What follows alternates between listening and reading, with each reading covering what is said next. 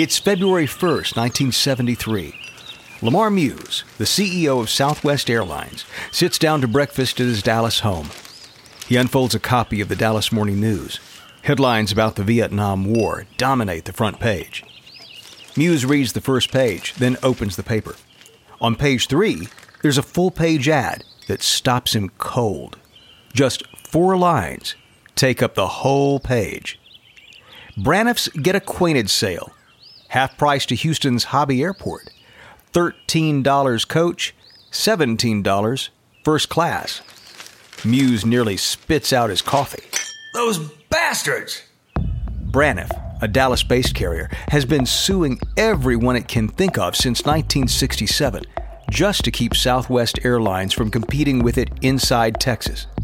But since Southwest won the last round, Braniff is now ready to fight its competitor using Southwest's best weapon against it cheap fares. This is the first volley in a price war that promises to be bruising, one aimed at sinking Southwest.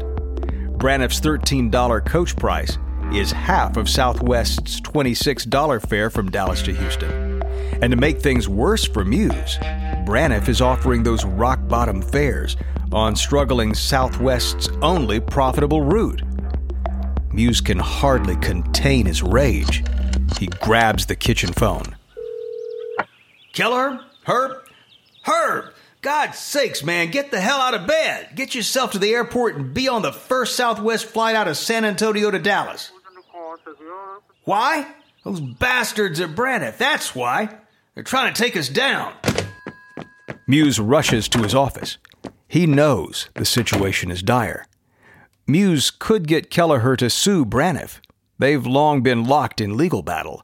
Or, or he could play chicken and match Braniff. At $13, both airlines will bleed money.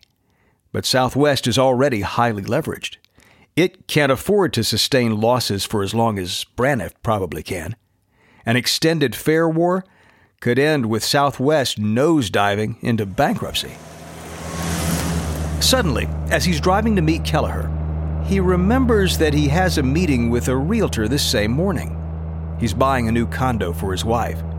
Muse calls up to cancel and tells the agent of his predicament. The realtor offers him an idea. When banks want to win over new customers from others, they just give stuff away. You know, toasters, waffle irons. Maybe y'all should try that. Muse ends the call, and at first he writes off the realtor as out of touch. But then he rolls the idea around in his head. Waffle irons and toasters seem like strange things to hand out to people on a plane, but giving them something? Yes. Actually, that makes sense. Muse thinks to himself, what would our mostly male, mostly business traveling customers like to get for free? And almost instantly, he has it booze. Lots and lots of booze. Yeah, Southwest will be flying high all right, but only part of that will be because of the altitude. Enjoy a powerful business upgrade with Dell Technologies Black Friday and July event. Get amazing savings with up to 50% off high performance computers and tech built for business. And be able to take your office with you with Windows 10 Pro. Plus, get great offers on Dell servers, monitors, docks, and more, all with easy financing option through Dell Financial Services. Call 877 Ask Dell. That's 877 Ask Dell and speak with a Dell Technologies advisor today. Louisiana's diverse landscapes include dense timber forests and seafood rich coastlines, and every step along the way you'll find a business environment that's strong, diverse, and ripe with opportunity. Need proof? Louisiana is where NASA and higher ed partners build rockets that will soon put the first women on the moon. It's also where the port system delivers the most domestic cargo in the U.S., and Louisiana is home to the best workforce development program in the country. See what Louisiana Economic Development can do for you. Visit OpportunityLouisiana.com today. From Wondery, I'm David Brown, and this is Business Wars.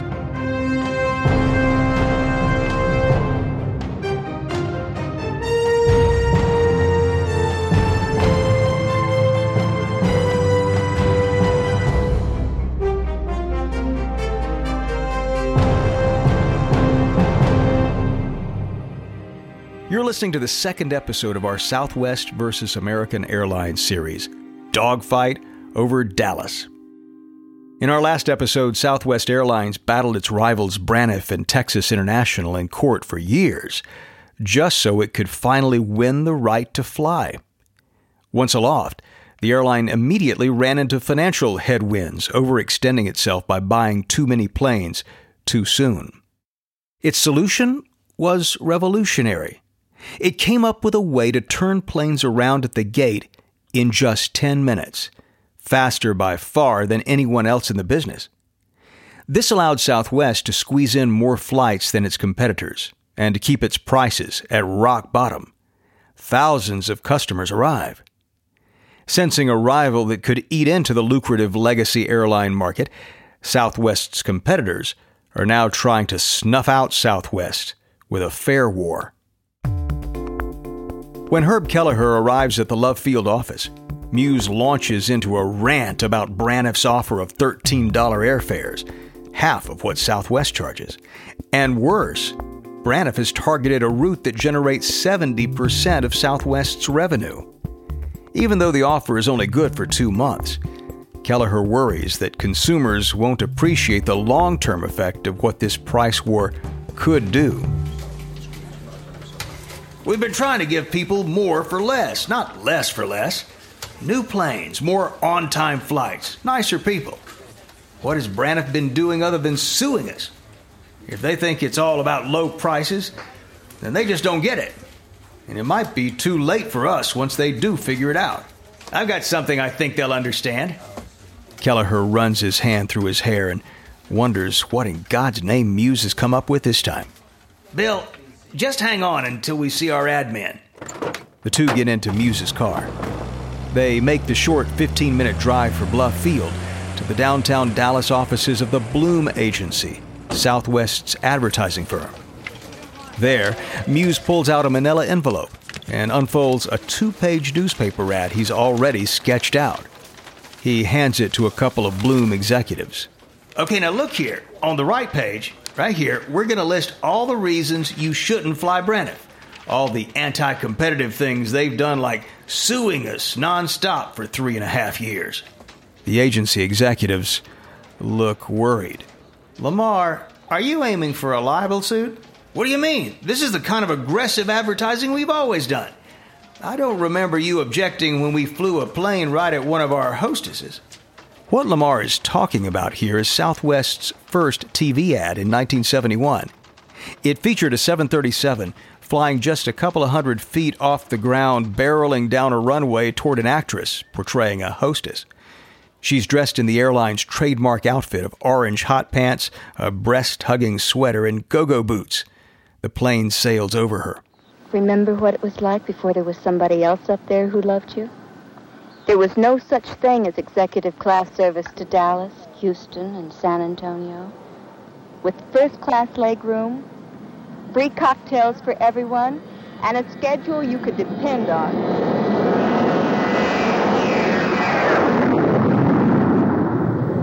Remember? Muse wants something as memorable as that racy ad, but one that's less about the nod and wink sex appeal that played on the double entendre of the company's home base, Love Field. Southwest calls itself the Love Airline, but today, Muse is not in a loving mood. In fact, he's ready to pick a fight with Braniff. Look, just matching Braniff isn't good enough. Oh, we'll match them all right, but we'll also give customers a reason to pay full price. Your plan to beat Braniff is to get your customers to pay full price? Damn straight. We're going to give them a fifth of whiskey, maybe a fifth of vodka, their choice. Why would anyone pay full fare just to get a fifth of booze? Because most of our passengers are businessmen with expense accounts.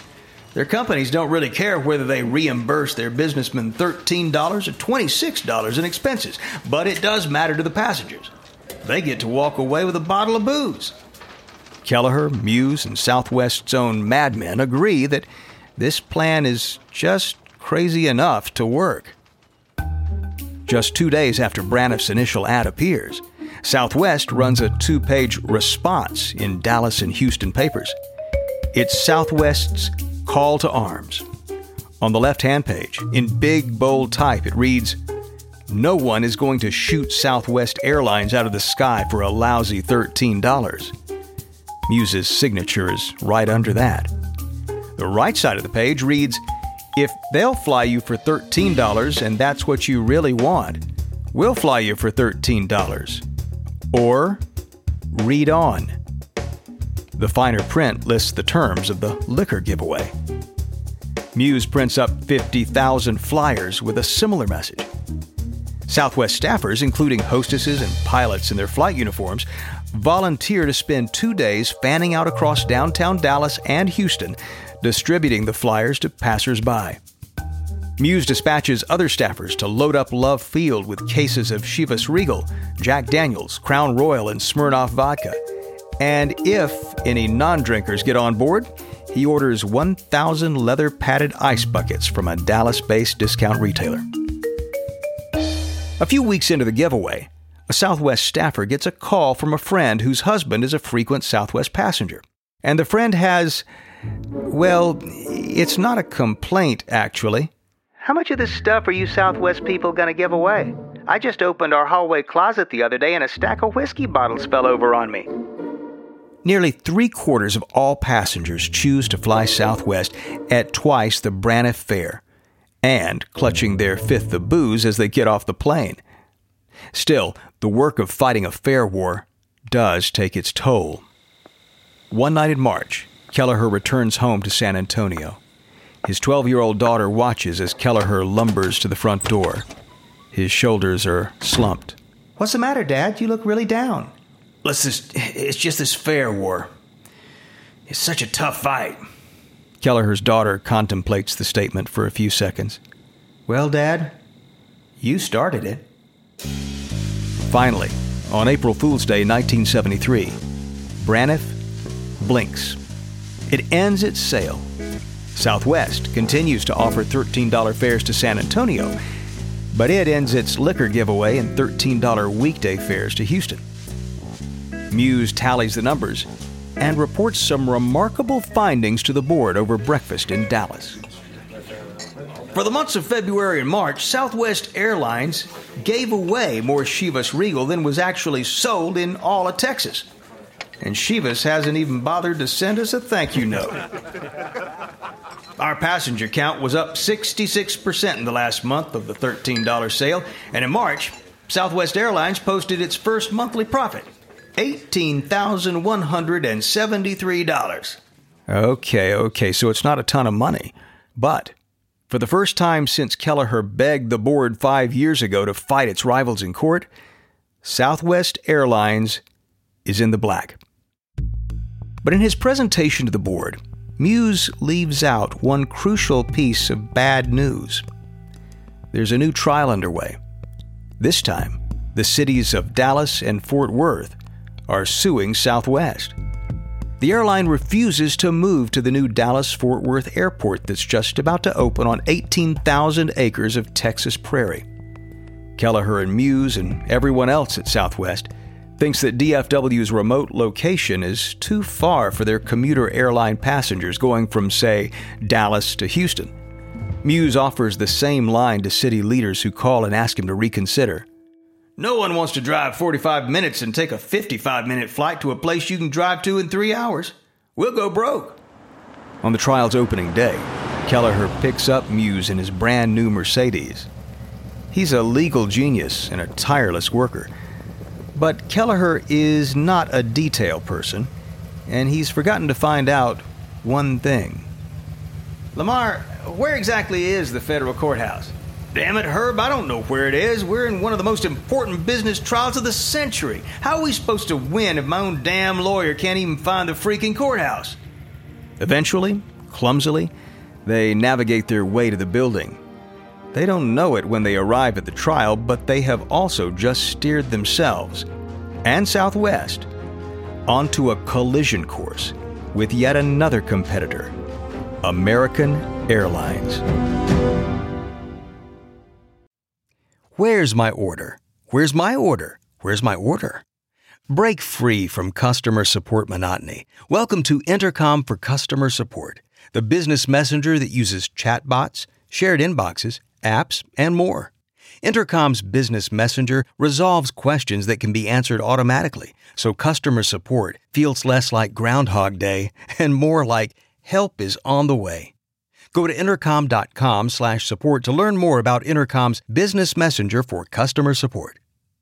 Birthdays, holidays, promotions, getting that last sprinkle donut. There's a lot in this world worth celebrating, but nothing is worth celebrating more than knowledge, especially knowledge that will pay off, like understanding how compound interest works, knowing how to check your investment professional's background, or figuring out your risk tolerance, or finally understanding all those terms your friends keep throwing around like ETF, ESG, and ICO. Go to investor.gov today to learn about these investment products and more. How much do you already know about investing?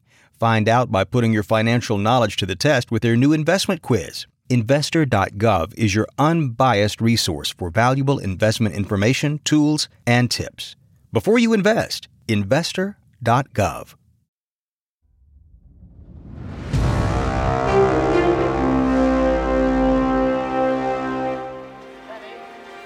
In June of 1973, Robert Bob Crandall, the Vice President for Data Services at American Airlines, boards a plane from New York bound for Tulsa, Oklahoma. That's where American Airlines runs a data center. American Airlines is already the most computerized company in the industry.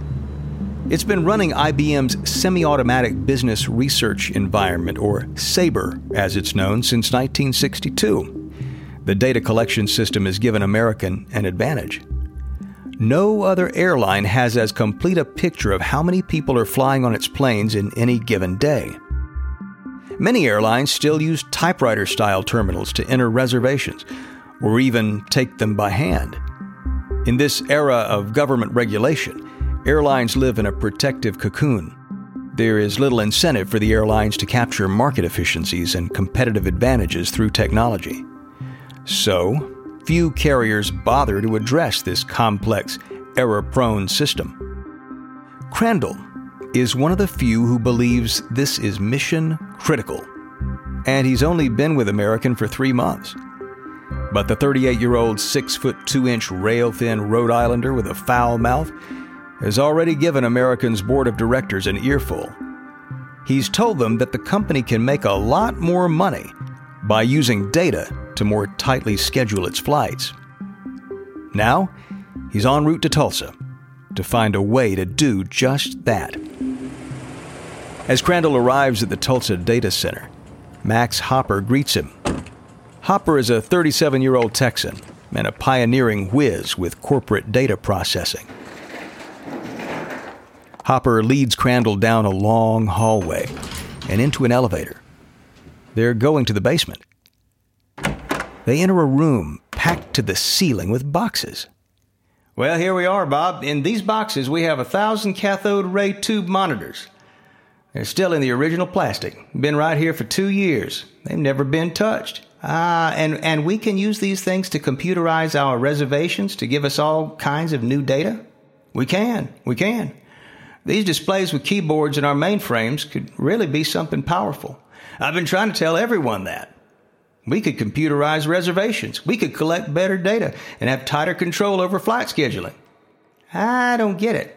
Why aren't we using these? Well, the problem is that the marketing department oversees reservations. They don't care about streamlining things. They'd have to pay to have these systems put into use. And they refuse to do that. So, here they are in the basement. Well, that's just goddamn stupid. I'm going to get these things out of here. We're going to change everything. It's just after midnight on January 13th, 1974.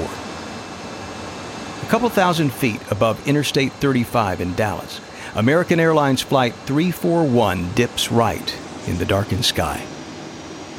For decades, all other air traffic on this approach path into Dallas has turned left at this point, heading for Love Field. But American Flight 341 from Memphis isn't going to Love Field. Maintaining 170 knots, American 341. American 341, runway 17 right, clear to land. Clear to land, America 341. Thank you. The plane touches down at 12:07 a.m. It is the first commercial passenger flight to arrive at the brand new Dallas Fort Worth or DFW airport. Flights from Braniff and Texas International and Delta and United and TWA will follow soon behind. But Southwest Airlines pledges never to put its wheels down at the new airport. Just hours after American 341 touches down, Muse signs off on a press release announcing Southwest Airlines' first annual profit. If those profits are going to continue, they need to keep flying from Love Field, which is only 15 minutes by car from downtown Dallas, compared to 45 minutes to DFW. At Love, Southwest has a heartbeat. At DFW, it'll be dead. Trouble is, everyone in the business, and the politicians too, have lined up to force Southwest to move. A few months after that first American flight lands at DFW, on a hot mid afternoon day in June 1974, Max Hopper is standing on a corner in Manhattan, waiting again for Bob Crandall. Hopper's planning to accidentally bump into Crandall on his lunch break as he's leaving American Airlines headquarters. Hopper's been planning this for days. Finally, he spies Crandall's slim frame from across the street and makes a quick dash over to him. Hey, hey, Bob, how are you? So funny I'd run into you. You know, I've just heard that the American Society of Travel Agents is trying to develop a computerized reservation system that would take all of the flight data from the airlines. You know, like the information we have about our airline inside of Sabre, and put it into one system. The agents would be able to book flights through this system without even making a phone call to any airline. And they'd own this system. American has built its schedule to take advantage of the current way travel agents typically book flights. A technological change like this could hurt them. As it is now, American gets preferential treatment from travel agents. Damn it! If they owned the system, they could give preference to some other carrier like those bastards at United. My God, if we don't have a say in the system they develop, who knows what might happen? These people could cut out American Airlines altogether. Hopper and Crandall stand on that noisy corner for a moment in silence. Hopper knows what this means, and now Crandall does too. They are on the cusp of a new battle, one that many of their competitors don't even know about. If they can make Sabre the core of the new computerized reservation system travel agents use, American will gain unprecedented insight into its competitors' flights.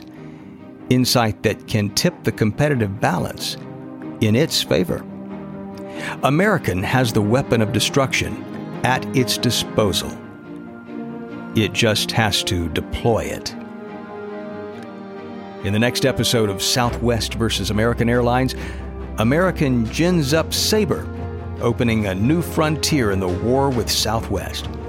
And no amount of Chivas Regal can stop that. From Wondery, this is Business Wars. I hope you enjoyed this episode. Please subscribe on Apple Podcasts, Spotify, Google Podcasts, Stitcher, iHeartRadio, or wherever you listen to podcasts. You'll find a link on the episode notes. You know what to do, just tap or swipe over the cover art. You'll also see some offers from our sponsors, and you can support our show by supporting them. If you like what you've been hearing, we'd love it if you could give us a five star rating and tell your friends how to subscribe too. Another way you can support us is to answer a short survey at wondery.com/survey. We'd love to hear from you, and while you're at it, tell us what business war stories you'd like to hear. A quick note about the conversations you've been hearing. We can't know exactly what was said, but this dialogue is based on our best research. I'm your host, David Brown. Joseph Guinto wrote this story. Karen Lowe is our senior producer and editor. Jenny Lauer is our producer. Sound designed by Bay Area Sound. Our executive producer is Marshall Lewy. Created by Hernan Lopez for Wondery.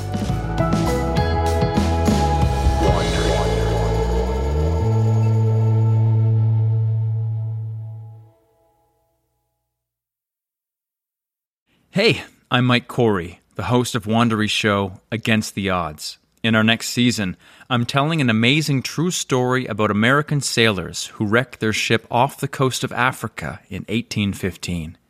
They're captured by a nomadic tribe. To escape, they will need to cross the largest hot desert in the world to reach civilization. They will battle against blistering heat, inhumane conditions, hunger, and thirst. Their heroic fight to get home will have a much greater impact than just on their own lives. It will influence a future president and change the course of American history in ways that are still felt today. This is the true story of the men who made it, and it's one that you don't want to miss. Subscribe to Against the Odds on Apple Podcasts, Amazon Music, the Wondery app, or wherever you're listening right now.